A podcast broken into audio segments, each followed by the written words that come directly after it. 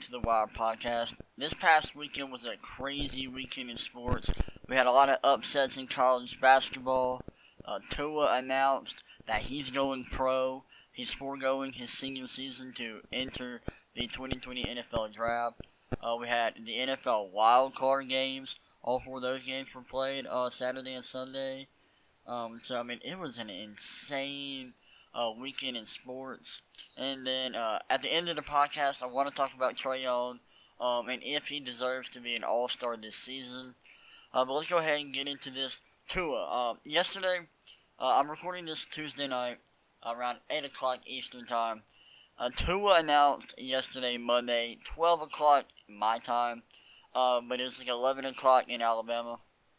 He, he, he had a press conference with Nick Saban and he announced that he was going pro um, and entering this year's NFL draft. And uh, I believe that he made the right the right decision. I wrote an article about this on our website at thewiresports.com. Go check that out if you want to. And I really go into a lot of detail there about why uh, I think he made the right decision. So if you want to read that, go check it out. Uh, but uh, mainly, the, the big reason why I think he made the right decision is because of his injury history. Um, and I mean, he, he's had a lot of injuries in college. Um, some of them minor. Like, he had a broken finger that he suffered in practice. That one wasn't major. I mean, he had to have surgery on it, but it, it didn't keep him out of, out of practice. Um, he, he's had some ankle injuries. Um, those were a little bit more major. Um, he also had a sprained knee one time. That wasn't too bad, wasn't too concerning. But the the really the really concerning injuries that he's had so far um, have been his ankle injuries and this dislocated hip that he suffered this season. Now last year, uh, I believe, yeah, it was fourth quarter of the SEC championship game versus Georgia, uh, which Alabama won. He suffered a, I, I believe it was a high ankle sprain. Um, it was an ankle sprain. I'm, I'm pretty sure it was a high ankle sprain. I don't think it was a low ankle sprain because he was in a lot of pain. Um, and his play suffered a lot from this injury. And that, that injury impacted him all throughout the playoffs. Um, I mean, he, he played well versus Oklahoma. Um, didn't really struggle there, but he looked he looked pretty banged up against Clemson. Um, you, you could tell that ankle was bothering him. So he had that. Uh, I don't know if that if he had surgery on that. I don't really know. I'm not sure sure about that. Um, I'll have to look that up. Uh, and then he had an ankle injury this season um, before they played LSU, and I mean he he he didn't he wasn't bad against LSU. Had a, had a few turnovers. Uh, but besides those turnovers, looked pretty good. You could tell that the ankle was still affecting him then. Uh, but what after after that game, he looked pretty good. Um, it, the ankle injury kept him out against, uh, was it Western Carolina? I forgot who they played. They played some small school that Mac Jones, uh, started against. And so he had that ankle injury. That was his second ankle injury in his career. And the biggest injury so far that he suffered, uh, was the dislocated hip against Mississippi State. Now in that game, I don't even know if Tua should have been playing. Obviously, I'm not the head coach. Nick Saban's the head coach. He can do whatever he wants. Uh, but like, I kind of question whether or not Tua should have even been playing in that game. I, I mean, I don't know if I would have played it. Maybe play him for like a series, so he doesn't like just so he can keep playing and he can keep up the reps, um, and so he doesn't get cold. But like, I I don't know why he was playing so much. And right before he he was coming out, like he had he had one final series, and then he he like the coaches planned on taking him out, but Tua uh, talked to Steve Sarkisian, got put back in the game. Uh, he he convinced the coaching staff to let him back in. He played one more series, and at the end of the drive, he was rolling out of the pocket, and instead of throwing the ball away, he kind of held onto the ball a little too long, got tackled, got sacked. Um, but when he came down, he dislocated his hip, broke his nose, and I don't know if he officially suffered a concussion, but he, he definitely had some concussion uh, like symptoms. But yeah, he broke his nose, dislocated his hip, and the hip dislocation he suffered was similar. It, it wasn't the, the exact same, but it was similar to Bo Jackson's injury that ended his career. Um, this this is as severe as Bo Jackson's injury because Bo Jackson suffered some internal bleeding from his hip dislocation. Um, so like Tua's injury is is nowhere near as bad as Bo Jackson's injury.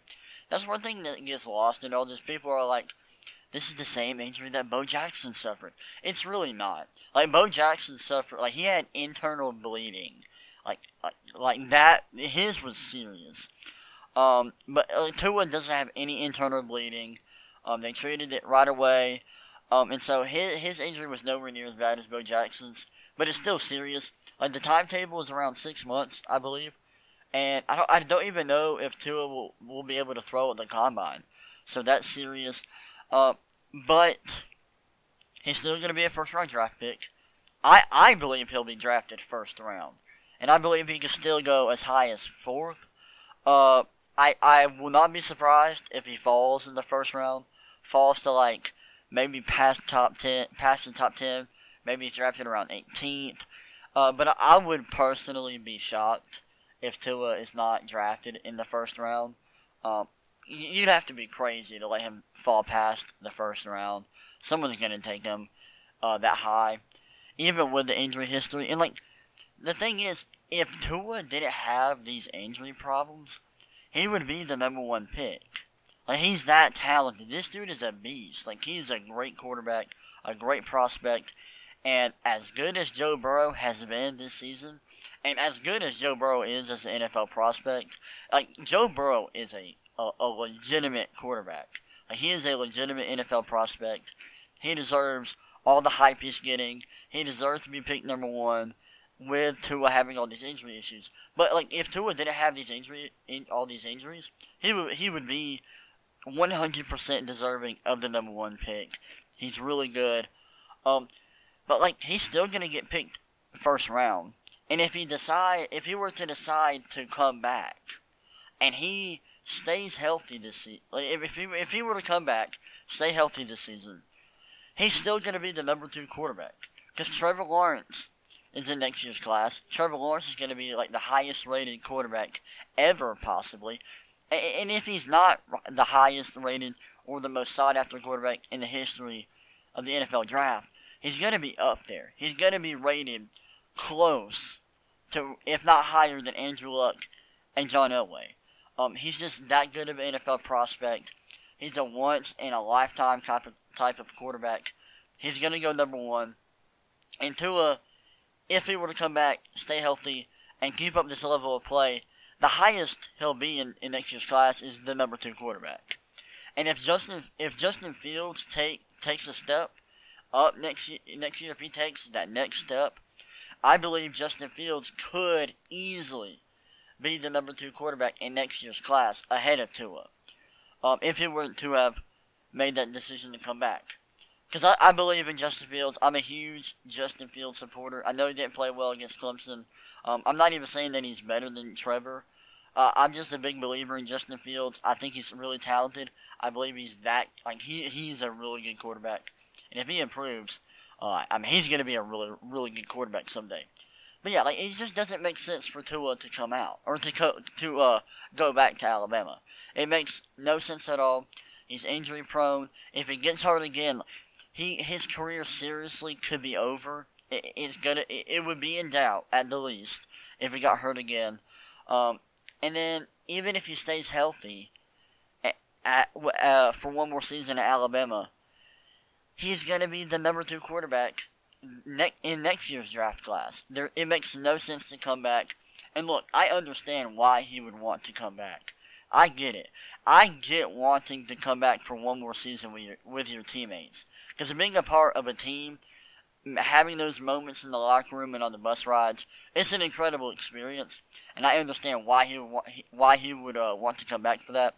But at the end of the day, Tua had to make a business decision and he had to go pro, had to come out right now. It's really the only decision he could have made. That was his only option, um, and I believe he made the right decision. It sucks for Alabama. Uh, but they have Bryce Young. They have Taulia Tagovailoa, Tua's brother. Uh, they have Mac Jones. They'll be. They're not like none of those guys are as good as Tua because Tua is a really he's a special quarterback. Uh, but they'll be okay. They're going to be in good hands with one of those guys. Like Bryce Young, five star quarterback, number one quarterback in the nation. He's really good. He's a beast. Uh, so, I mean, they'll be okay for the future. Um, and they got a lot of talent over there in Tuscaloosa.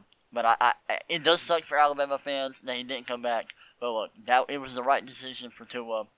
Um, and, and, I'm really glad that Tua uh, decided that that it wasn't worth risking injury to come back for, to Alabama for one more season. All right, let's talk about some of the uh, upsets we saw this weekend in college basketball. Not just over the weekend. One of these games was played last Thursday. Forgot which one that was. I, was that that wasn't Oregon Colorado? Forgot which one that was. Uh, but first game I want to talk about.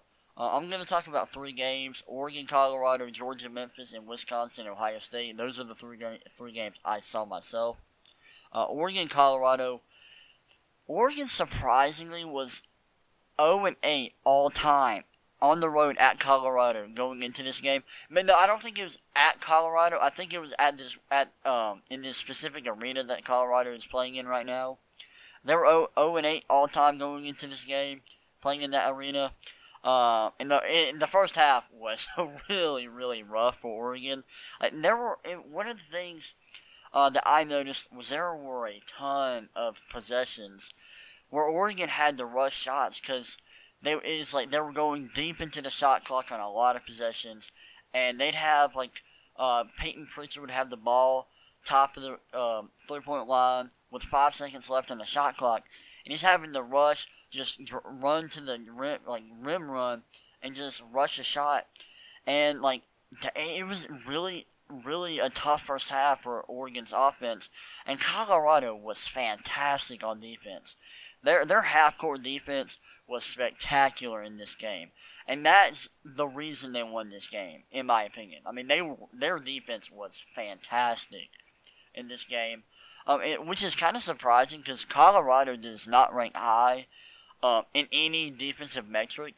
Like they're they're not like in top thirty in any defensive metric and uh, metrics I looked at. I looked at like opposing three point like opponents three point uh, field goal percentage and field goal like field goal percentage, um, and a, few other metrics. They're not they're not even top thirty in any of them.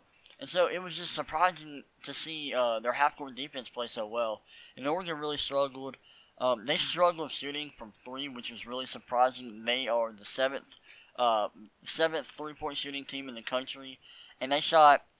What was it? I think they shot, uh, like around 16, 18 percent from the three point line. I can look at it right here. and Got let me pull up team stats. I think it was. I mean, it was low. It was under twenty percent. Yeah, they shot sixteen point seven percent from the three point line. And if you didn't know, that is awful. Like that's really that's pathetic. Um, so they they struggled from the three point line. Payton Pritchard was really good in this game. He had twenty one points. He was and he was like one of the only bright spots on the Ducks team in the first half. Uh, I, I, believe he had 10 points in the first half. He had double digits at least. Um, and they struggled in the first half. And their struggles continued in the second half. Like Colorado, they were on fire to start start off the second half. Um, and they went up went up by 15 points at one point after a alley oop slam by Tyler Bey. And Oregon was able to come back in this game. They were able to come back and they cut the deficit to four after Colorado went cold from the free throw line. Uh, Colorado could not hit a free throw to save their life in the second half, and Oregon was able to come back. And I wish I could have saw the end of this game, but there, like, but seriously, there were technical difficulties that literally cut the last few minutes of the game, so I couldn't see them.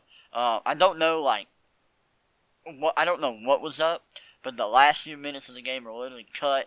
The game went to a black screen, and so you couldn't see the last few minutes of the game, which was hilarious. Like I thought, I thought that was just hilarious. Um, so like you couldn't watch the last few minutes of a huge upset, which is pretty funny. Uh, but yeah, Colorado was awesome, and they got the the big reason why they won, besides their defense, was McKinley Wright, the fourth, and Tyler Bey. They were both absolutely insane. Bey he had 15 points, 14 rebounds. He was great in this game. Uh, and McKinley Wright, he had 21 points, 8 assists, 5 rebounds. Both of those were awesome offensively. I mean, they were both were just just absolutely insane. And Colorado got a huge upset on the uh, at home against Oregon. Huge conference win. And Colorado's probably I don't know if they did. Uh, I assume they jumped up in the in, into the top 25. They should have. They were ranked just outside the top 25. I think they were ranked number 27 uh, going into this game. And with that upset, they should have jumped into the top 25. Huge win for Colorado at home. A big conference win. And Colorado is a really good team. They can make a run in the tournament.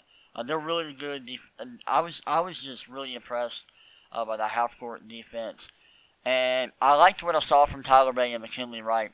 Colorado's a good team. All right, moving on. Georgia, Memphis. This is a really bad loss by Memphis. Memphis was at home in this game, and Anthony Edwards, who's projected to be a top five pick in this year's NBA draft, he was awful in this game. Like he shot um, around like four for fourteen or four for seventeen around there. He was awful in this game. He couldn't hit a shot to save his life, and Memphis still lost. Uh, now the one positive for Memphis is their court. Their court is awesome. It's like blue. It's kind of like Boise State. How Boise State has a blue football field. Uh, Memphis has a blue basketball court, and it's really cool. Uh, the entire court is blue except for um, inside the three point line. That's wood. That's regular wood, and the paint's blue. The paint, the paint is like a like a blue tiger, um, tiger print. It's really it's it's a really cool looking court. I like it. I personally like it a lot think it looks really cool. Uh, but yeah, let's talk about the game. Um, Memphis, they're young. They're they're without. I want to point out they're without James Wiseman right now. He's not playing because he was uh, suspended for that big controversy a few weeks back. I think that was like a month or two ago. Uh, he had accepted money from Penny Hardaway to move his family up to Memphis. That whole scandal. So he's he was out for this game. I mean, Memphis is a young team. They're talented, but they're really young. They got a lot of highly, highly uh, uh, rated freshmen coming into this year. So they're talented, but they're really young, and that that youth and inexperience showed in this game. Uh, they hit a, they hit a lot of tough shots in this game, but there were a lot of possessions on defense where they just looked like they almost did not care and did not even want to come out to the three point line to close out on shooters. It was hard to watch. Um, and like their defense was just bad in this game. And I'm not really surprised. Like those guys are young. Um, and a lot of guys in today's game, a lot of young guys don't care about playing defense. Like they're just not as motivated to put forth the effort necessary to be uh, good defenders. And their team defense was terrible in this game. And like the, just look at the box score of that game. Like the, like multiple Georgia players, like three or four guys for Georgia scored double digits. And that's just unacceptable. And Georgia's actually having a good season. They they only have three losses so far, um, which is like they, they have the same record record as Kentucky. They're playing solid this season, um, and like their their their coach uh, Tom Crean, I mean he's having a great a great year uh, this year. Anthony Edwards has been really good for them. Uh, but still, that's a bad loss for Memphis. In a game where Anthony Edwards doesn't play well, and you still lose at home, bad loss. Um, so I was really disappointed to see that. Really disappointed in Memphis there, and Memphis dropped a lot. Like they're ranked number twenty one now, uh, so they they got punished by AP voters for that one. Uh, next up, Wisconsin, Ohio State. Really weird game. Ohio State wasn't bad in this game. And this is like their second loss in a row. They lost this game, then they lost to West Virginia. Uh, against West Virginia, they were bad. They were really bad offensively. They just weren't as sharp as they've been all season offensively in that game. But in this game, they, they weren't bad offensively. It was just a weird game. A really, really weird game. Wisconsin hit some tough shots in this game. Um, and what's his name for Ohio State? Number 34. Wesson. K. Wesson. What's his name? I forgot his name. I'm looking it up right now. K. Wesson. He was incredible in this game. Like, he was dominant in, in the low post, in the paint. Kaleb Wesson, uh, that's his name. He was awesome in this game. He was terrific. Just dominated against uh, Wisconsin. He's averaging almost 15 points per game this season. And he showed up in this one, scoring 22 points, grabbing 13 rebounds. I mean, he was awesome in this game. Uh, but like besides him, nobody else was really great for uh, Ohio State. Now Washington Jr. He was good. He had 18 points, uh, but didn't shoot all that well from the field. Six for 19 shooting, four for 10 from the three point line. That's good. Uh, but like he was not good. He didn't shoot that well. Besides um, three point shooting, I mean six for not 19 from the field is just dis- disgusting, and not in a good way. But besides Wesson, no one was really good for Ohio State. No one was reliable offensively. Like, besides Washington Jr., like the second leading scorer was West was um the other Wesson. Is that his brother? Are they? They have to be related, right? I've watched Ohio. I've watched a few Ohio State games, but I don't know if they're brothers. I assume they are. He had nine points, uh, so a rough game for Ohio State. Wisconsin, they they were they were better. 17 points for Ryu. Is that Ravers? Ryu? I don't even know how to say his name. Uh, but he, he had 17 points, 9 rebounds. And even he, he shot 3 for 12 from the field. But he, he shot well from the free throw line, 10 for 12. Uh, and then King, he scored 13 points. And that's really all he did. He just scored. He literally did nothing else. He had one turnover, but he shot 6 for 7 from the field. One one for one from the three point line. And Ohio, Wisconsin got a big win on the road at Ohio State, and that's what makes this loss even worse. Ohio State lost at home. That's tough. Um, Ohio State didn't shoot all that well from the three point line, uh, which is something they they're they're a pretty decent, they're a pretty good three point shooting team. Um, but they only shot thirty percent from the three point line in this game. They shot they shot pretty well from the from the field, or decent from the field. They shot forty percent. You'd like for that to be higher, especially an elite team like Ohio State. Wisconsin, I mean, they shot 37.5% from the field, 26.1% from the three point line. Uh, but it's just a really weird game. Wisconsin was able to upset Ohio State. Ohio State has to get back on track. It, like they got to prove that they're one of the elite teams. They looked like it uh, early on in the season, and as of recently, they haven't looked like that. Like they they've been really good all season, but lately they they just struggled. Um, they're they're on this this downward spiral right now. They got they got to they got to get back on track. Um, get some big wins in conference play as they close out the season. But yeah, this is a bad a bad loss here. These are the games I'd expect them to win. But yeah, this is just another loss in these just just in this plethora of upsets we saw this weekend. Uh, two two other upsets. We saw Florida State upset Louisville. Florida State is kind of on a roll right now, um, upsetting um, Louisville. That's a big win for Florida State. Really, really big win. I think Florida State's they took a big jump. I think they're top, they're in top ten now. I believe they're number ten in the country. So that was a really big win that catapulted them all the way up into the top 10 of the rankings. And then Marquette upset Villanova. I was not impressed with Villanova early on in the season. Just wasn't impressed with them offensively. Haven't watched them recently. Wasn't able to catch this game.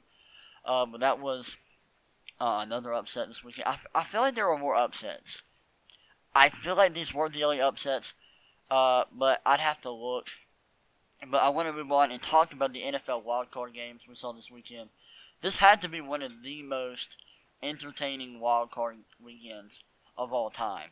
All four of these games were awesome, really fun to watch, and I mean, I, I, it was a rough weekend for me. I made, I wrote an article on our website with my predictions for the wildcard weekend, and I made predictions for what I, for what I thought the rest of the playoffs would look like. I was, and I kid you not, I was one for four on my wild card, my wild card picks, and I had New Orleans going to the Super Bowl to play the Ravens. I, I, I had a Baltimore New Orleans Super Bowl, and I I kid you not, I was sitting there for like ten minutes deciding whether or not I wanted to have New Orleans or San Francisco in the in the Super Bowl. And I seriously, I was like, I, just, I, I seriously think the Saints are going to make make a Super Bowl run this year. I like Drew Brees. Their defense is really good. I like how they're playing. Their defense is playing a little bit better than San Fran's right now. And so I picked them over San Francisco to make the Super Bowl. And now I look like an idiot. I look like a fool. Uh, yeah, 1 for 4. That's bad. Not as bad as Mike Greenberg, who went 0 for 4. That's tough. Uh, but yeah, first game of the weekend, Bills Texans. This was such a crazy game. I've never seen a, a more a, more insane game in my entire life. This game was crazy. Um, like first half, Bills were killing the Texans. Uh, they were up. They went like they were just dominant. They got a lot of pressure on Deshaun Watson. Like the Texans' offensive line was awful in the first half. Deshaun Watson was just getting killed, and that's one of the main reasons why I picked the Bills in this game. Like I picked the Bills to win because like their their defense is good.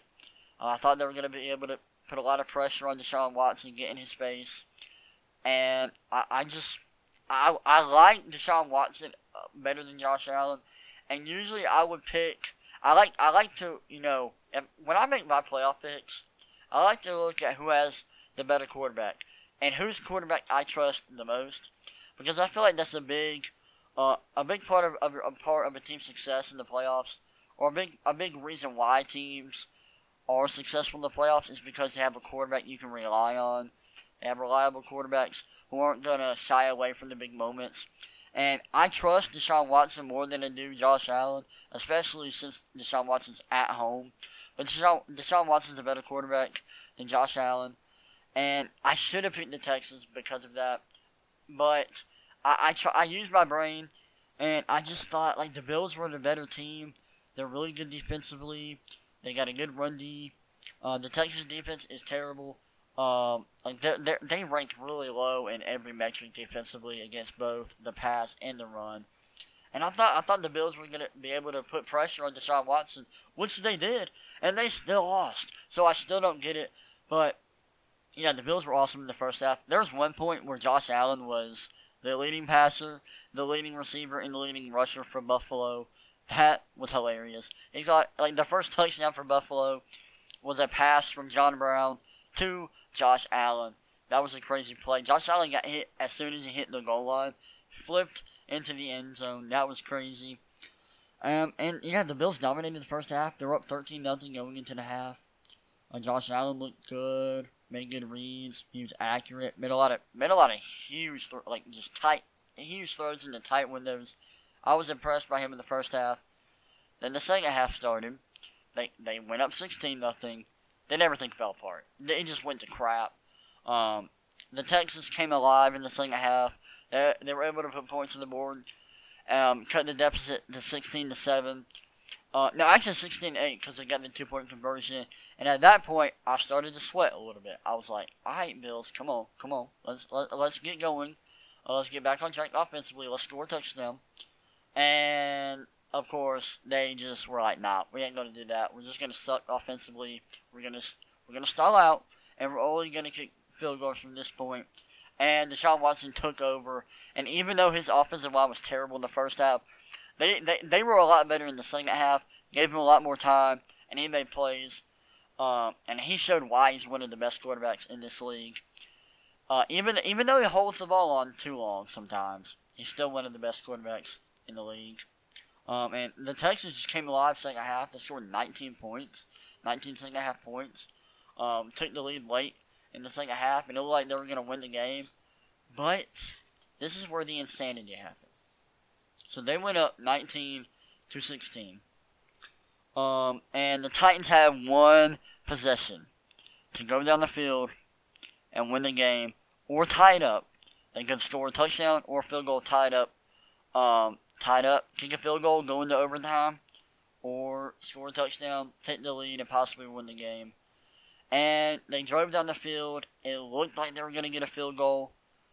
Um, but they had a fourth and 27. And so they were going to punt, except they decided to go for it.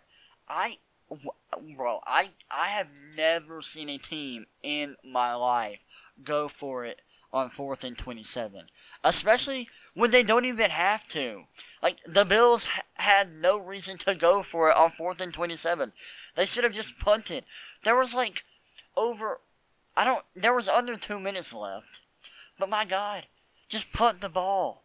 Like, they could have kicked the field goal, but they were in Texas territory, punt the ball, and just, like, bro, why did, I don't understand why did, why they didn't punt the ball, pin the Texans, like, inside their 10 yard line, get the ball back in good field position, good, good field position, like, close to where they already were. And, like, they weren't getting, they weren't going to convert that fourth down. There was no chance. And, of course, they run the play. Josh Allen gets sacked. He takes a huge sack. And the Texans have the ball inside uh their inside the Bills' 40 yard line. I'm like, what the heck? I could not believe Sean McDermott made that decision. I would have fired him on the spot. Like, I, right after that play, if I were the owner, I would have fired him. And that was such a stupid decision. I don't know what McDermott was thinking. And I'm sure all of Buffalo was about to just kill themselves. Like they had to all be on suicide watch, about to jump out out of their window. Like I could not believe this play. This was crazy.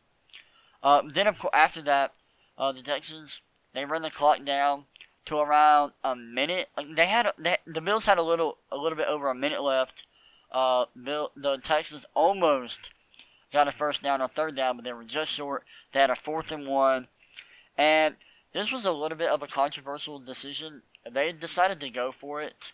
Um, it was a fourth and one. They they decided not to kick the field goal. I actually agree with Bill O'Brien's decision to uh, go for it because if they would have converted this, got the first down, the game would have been over. Um, but unfortunately, they didn't get it. So the Bills uh, took over. They got one more possession. I, it it is I cannot believe that they got a second chance. After going for it on 4th and 27, after that stupid decision, they got one more opportunity to either tie or win the game. I can't believe it. and look, the insanity was still not over. Early on this drive, Josh Allen had this huge run. Um, like, I don't know how long this run was, but right before he got tackled, he tried to lateral it to uh, Dawson Knox. And like they the Bills still had a timeout. They there was still over a minute left in the game. Why are you lateraling it back like it's the last play of the game? What are you doing, Josh Allen? Are you an idiot? I couldn't believe it. And they and Dawson didn't catch it. He like it was a fumble.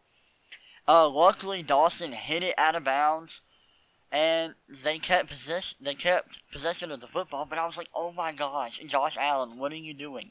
You got a second chance, even after your coach made a stupid decision to go for it on fourth and twenty-seven, and you're gonna lateral the ball and almost turn the ball over and ruin any chance your team had of getting back in this game and tying it up or scoring a touchdown and winning. I couldn't believe that. And then later in the drive, they there was a third down um, a huge third down with around 20 seconds left, and they, uh, you know, the Bills got really close to converting. The refs ruled them short. They, they actually reviewed this play. But what was huge about this play is if they ruled the Bills short of the first down, the Bills would have had to run their special teams on the field, hurry that up. Then they would have had a rushed field goal attempt. Um, actually, now that I think about it, I think because it went to review, uh, they got time to set up, to go ahead and set up before the clock started. So I think they actually wouldn't have had to rush it. But like, if they wouldn't have reviewed this play, the Bills would have had to rush a field goal. And there's no telling what would have happened if, if the kicker would have made it or not. Uh, but they converted, which is crazy. Like, like the um, I forgot who it was, but the Bills player um, fell short of the first down marker, but then like went over the first down marker. He was touched, and it looked like he was down by contact short of the first down marker. But when he was touched by the Texas player, he was in the air. He had crossed the first down marker. First down Bills, then took a few deep shots, kicked the field goal. Um, and you know the insanity is still not over. In overtime, the Bills, uh, they drove down the field after forcing the Texans to punt. All they had to do was kick a field goal. They were in field goal range. Um, in the Bills, Josh Allen took a sack. They had the punt, and then the, the biggest play of the game, um, Deshaun Watson drops back in the pocket. The Bills set a heavy blitz. They got two guys there. One guy hits Deshaun Watson. He and he um he like starts he gets hit, and then another Bills player hits him. He bounces off both guys, stays up, hits the running back in the flat, hits the check down. That guy goes all the way inside like the 15 yard line. The Texans take an easy field goal, win the game. But that was one of the craziest plays I've ever seen in my life. Deshaun Watson, I don't know how he didn't get sacked right there, but he stayed up, made the play, and put the Texans into the divisional round where they will play the Chiefs. That's going to be a fun matchup. But this is one of the craziest football games I've ever seen. That ending was absolutely insane, and I just like I felt blessed that we got even more football and that uh, even more of that football game, and that that game went to overtime. That was crazy. Um, if you haven't seen, if you didn't get to see, get, if you didn't get a chance to see that game live, you gotta please find a way to watch that game, like the full game in its entirety, because that was one of the craziest games I've ever seen in my life. All right, let's move on. Titans Patriots. That was the late game on Saturday. Um, before the game, I, I picked the Patriots because the Patriots in the playoffs are a different animal.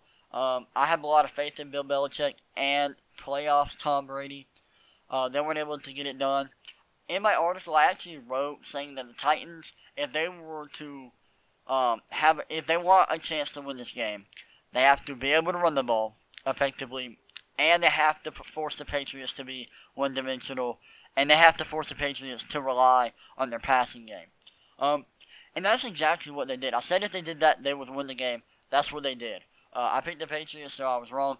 Um, but yeah, huge win for the Titans. Derrick Henry put the team on his back, and he was incredible. He had 34 carries, 182 yards, and a touchdown. And he just might be the reason this Patriots dynasty is over. I'm not saying the Patriots dynasty is over, but if this is the end, if this is officially the end of their run, uh, yeah, Derrick Henry, thank, thank you. Thank you so much for your service, bro. Thank you so much for what you have done here. Um, because this was a crazy performance. He was absolutely insane in this game. He played out of his mind. Um, and the Titans didn't even have to rely on Ryan Tannehill at all, which I thought was a good thing. Like they, they like the the uh, their leading receiver had like two catches, which I thought was a great thing. They didn't need to pass the ball because the Patriots secondary is insane. And it, I thought like if if the Patriot if the Titans have to rely on Ryan Tannehill to win the game, uh, this might be a long night for them. They didn't have to do that. Uh, Derrick Henry ran all over the Patriots defense, and the Patriots offense was pathetic. Not all because of Tom Brady. Tom Brady wasn't great in this game, but he just doesn't have the weapons, and their run game was really ineffective. Um, they had to pass the ball a lot. Like Tom Brady had to throw 37 passes. I'd like to see them be able to run the ball a little bit more um, than they were able to. But yeah, that I mean the Titans got a huge win there. I mean I, I, I that was a huge win on the road in Foxborough for them to be able to run the ball as well as they did, play good defense, force the Patriots to pass the ball. And there, there was some one point in the second half, late in the second half, where Mike Vrabel pulled a Bill Belichick, and he ran ran a minute and forty five seconds off the clock by per by purposely committing penalties. They had a delay of game, some clock. I don't know how this all happened. I don't, don't really understand. But I just know that they had a delay of game, and right after that, they purposely false started and then the Patriots had an offsides penalty, and after all those penalties, uh, an extra 1 minute and 45 seconds ran off the clock, which is a total Bill Belichick move. We've seen him do that this season. Mike Vrabel took a page out of the Bill Belichick book and just, bro, I can't, that's such a savage move. That was a great coaching move by Vrabel, and I think he's done a great job with this Titans team. Um, th- this is a really good Titans squad, and this was like, I, w- when I saw this matchup, I was like, this is a huge matchup issue for the Patriots. The Titans were probably the second uh, worst matchup for the Patriots behind the Ravens. Um, and yeah, they got it done. And that, that, was a huge game for the Titans and Mike Vrabel. Congrats to them. Uh, props to that team. Moving on to the Sunday games. Uh, starting off, Saints Vikings. This was a really, really interesting game. And I was really impressed by the Vikings. I was impressed by Kirk Cousins, especially. This was a huge game for him. He played, he wasn't anything special. He wasn't like insane in this game, but he made the plays he had to make, and he outshined Drew Brees. He outplayed Drew Brees in a playoff game on the road. He went to Drew Brees' house and outplayed him. That's crazy. I cannot believe that. Um, I can't believe I'm on this podcast saying that right now, but it happened. Kirk Cousins was solid in this game, uh, but the main reason the Vikings won is because Dalvin Cook was running all over the Saints defense. The Saints had, uh, coming into this game, they had the fourth ranked run defense in the entire league, and Dalvin Cook was like, okay, I don't care, I'm going to run over, run all over you. Like, Dalvin Cook had, uh, 28 carries for 94 yards and two touchdowns. He was awesome. He was great in this game. Really reliable. Um, and the Saints, Drew Brees was awful. Like, I mean, he wasn't awful, uh, but he was really disappointing. He had one interception, which was awful. Taysom Hill, uh, like the, the possession before for them, threw a 50 yard bomb. Uh, it wasn't a touchdown, but it put them inside the five yard line. They, they scored off of it. And then Drew Brees decides to throw throw deep in, into double coverage. And uh, Harris, I, I believe it's Anthony Harris. I don't want to get that wrong. I believe it's Anthony Harris. He got the pick, easiest pick of his life. Um, it was actually kind of a difficult catch to make.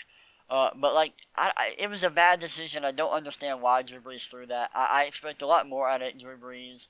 He just wasn't great in this game. 208 yards, one touchdown, one pick, uh, with a quarterback rating of 51.8, and that's not good at all. Really, like that's kind of disgusting.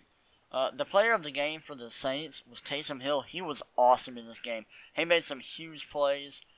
Um, both as, like as a receiver, a passer, and a rusher. He was great in this game. But yeah, the rushing attack for the Saints wasn't like reliable at all. Alvin Kamara, seven carries for for 21 yards. Latavius Murray had five carries for 21 yards. Their leading rusher was Taysom Hill with four carries and 50 yards. That's that's awful. Like Kamara has to be better than this, and I don't understand why he's been so bad this season. I know he's so, I know he's been dealing with injuries. But come on, dude, this is the playoffs. You gotta step it up. I was disappointed by him. Kamara is one of my favorite players in the entire league. I love watching Kamara. He's such a matchup issue because he can run. He, he's also a great receiving threat. Um, and if you man up a linebacker on Kamara, you're gonna get killed. Kamara, it, it, you cannot cover him with a linebacker. That's that's a huge mistake. Um, and he's just a ma- a, ma- a matchup nightmare. Um, he's just a he's a huge mismatch for teams, and I like him, but he's been awful this year. Really disappointed. I'm just disappointed in him. Um, he's been bad. But yeah, Kirk Cousins. Salute to Kirk Cousins. He won a big game.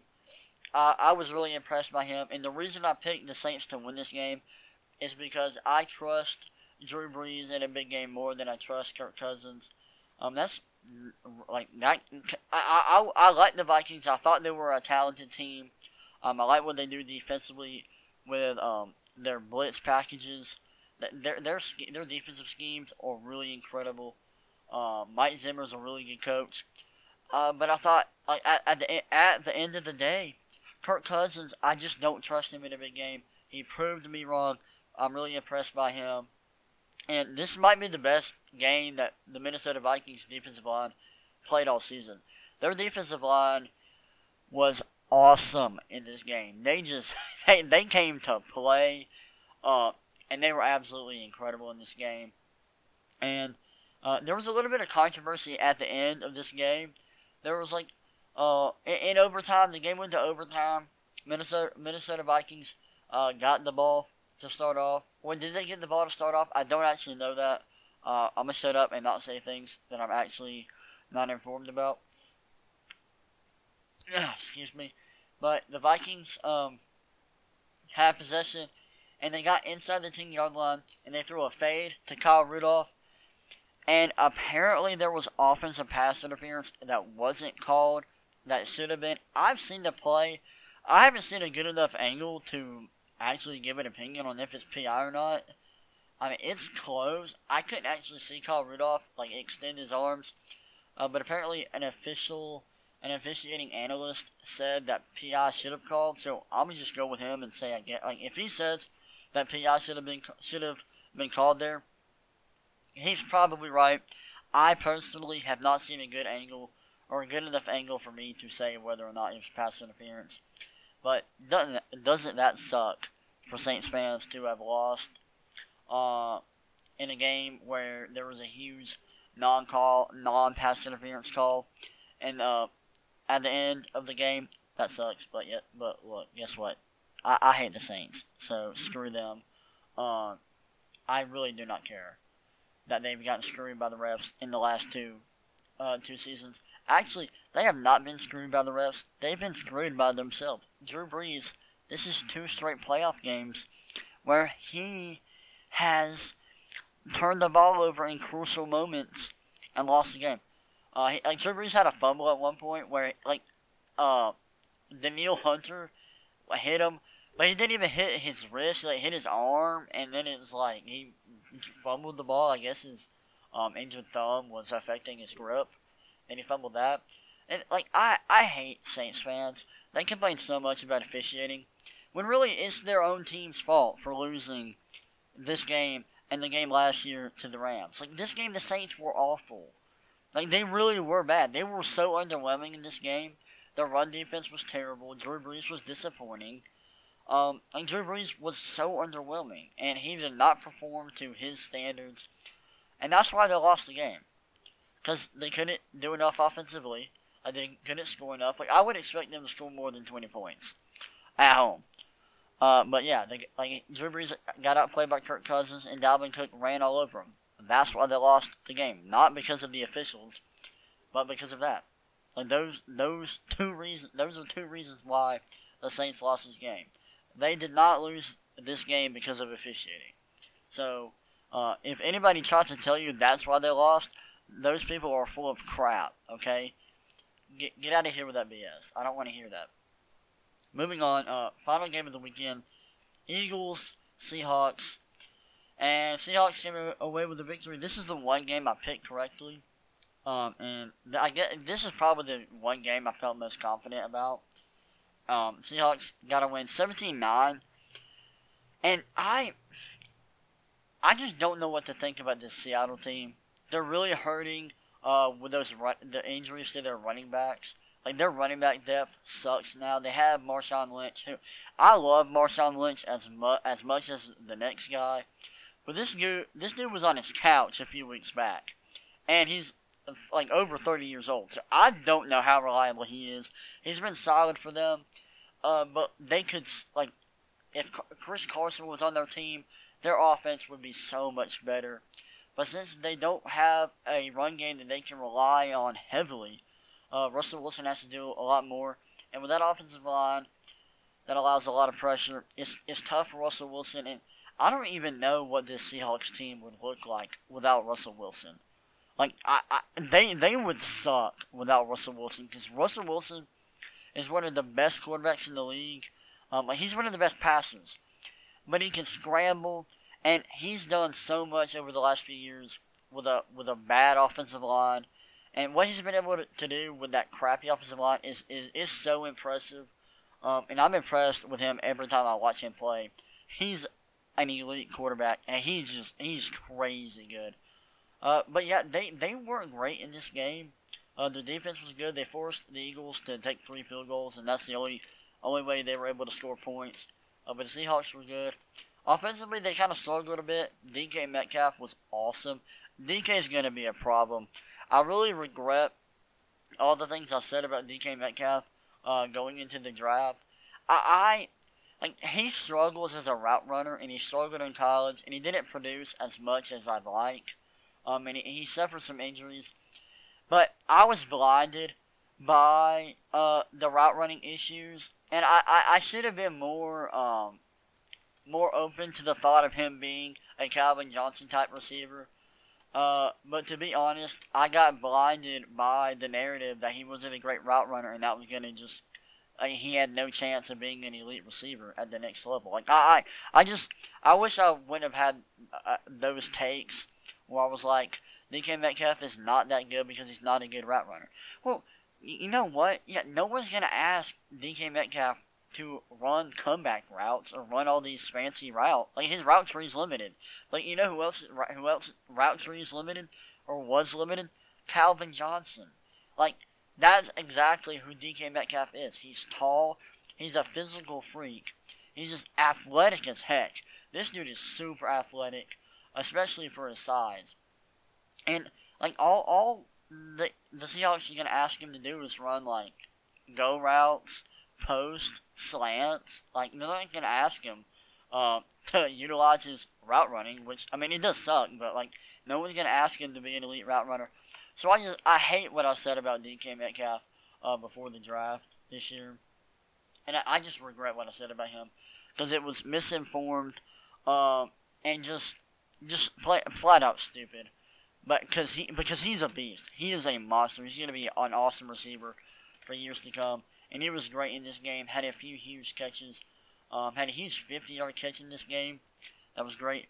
And then in the end, of, at late in the game, towards the end, he had a huge catch uh, where he beat guy he beat the um the guy covering him, but he had to make this huge adjustment and make this uh, huge leaping catch, which is crazy. That basically sealed the game for the Seahawks. Uh, but yeah, the Seahawks, I, they're they're a solid team, but without a run game, I just their offense is not good enough in my opinion uh, to make a run in the playoffs. I just like if, if they come up against a team that has a really good pass rush, like the Vikings or the 49ers or the Packers, so basically every other team in the playoffs, eh, or every other team remaining in the NFC, they're going to struggle and they're probably going to get beat. I just don't. I just don't know if Russell Wilson's going to be able to, to do enough to um, to get this team get this team on a run and push this team over the top and get them into the Super Bowl. I don't think they're gonna be. He's gonna be able to do enough uh, with without a run game and with a crappy offensive line, and like oh, them only being able, being able to score 17 points on the Eagles defense that sucks. Like their secondary is really bad. Their front seven's solid. And their front seven's really good, but their secondary is terrible. Like they should have just fed DK Metcalf and let him feast on the Eagles secondary.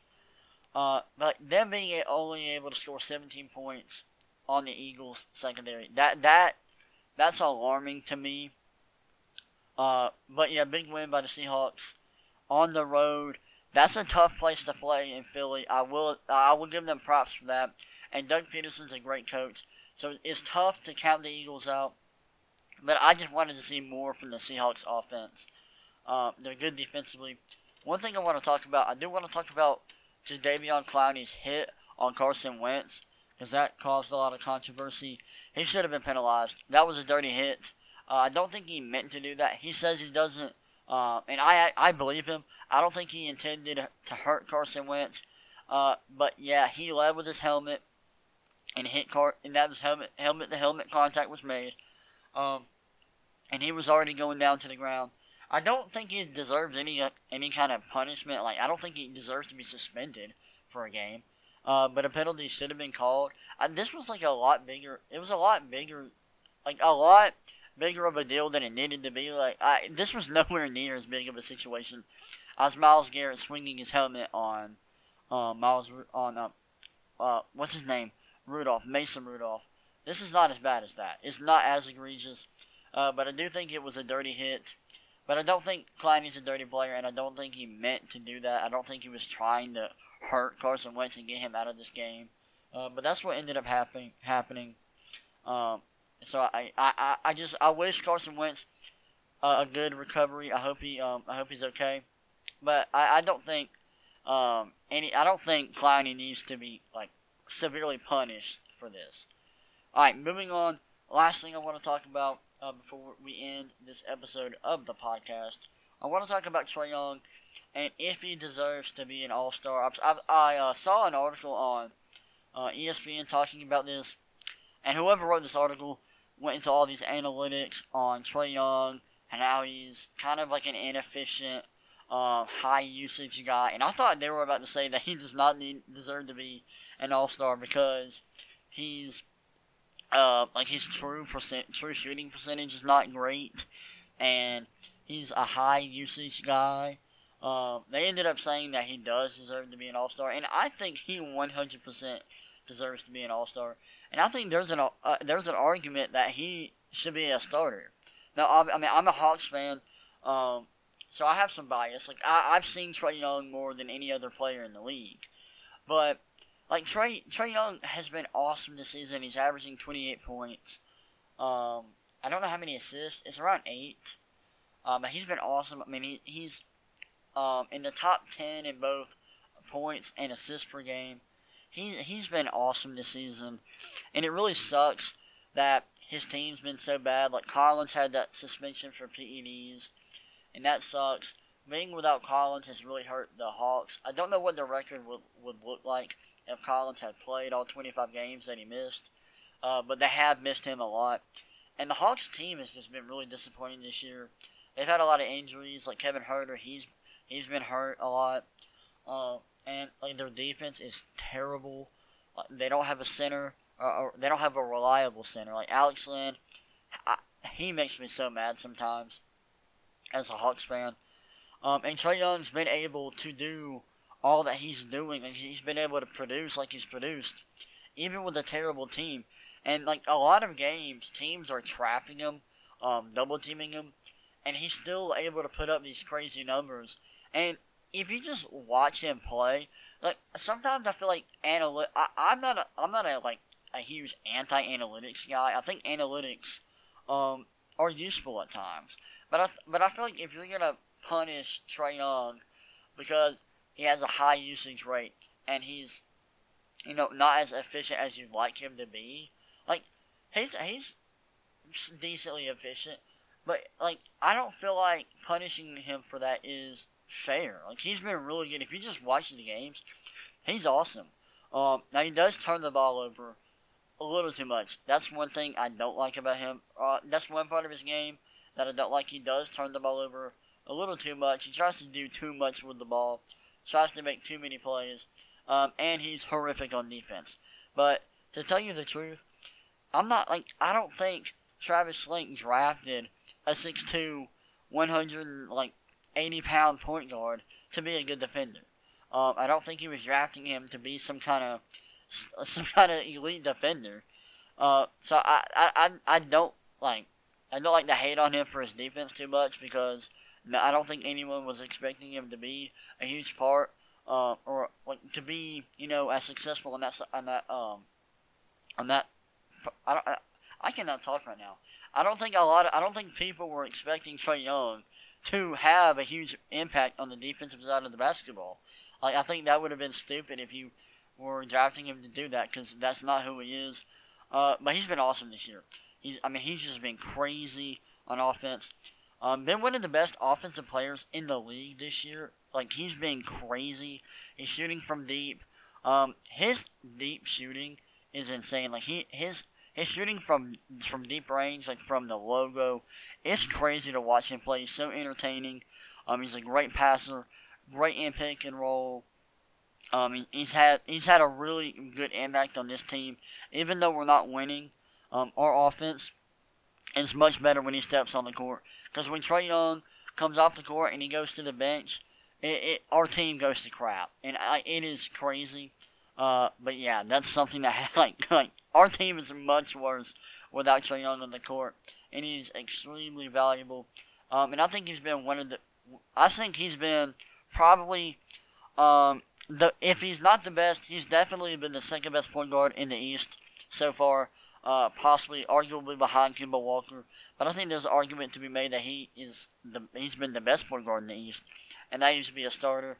Um, I voted him a starter because Jimmy Butler cannot be voted as a guard. He's only you can only uh, vote him as a forward. Um, so he's a front court player. You can't vote him as a backcourt player. If Jimmy Butler was, if you were able to vote him as a backcourt player, I probably would vote. Uh, my starters would probably be like Kemba, uh, Jimmy, Giannis, Pascal Siakam, and Joel Embiid.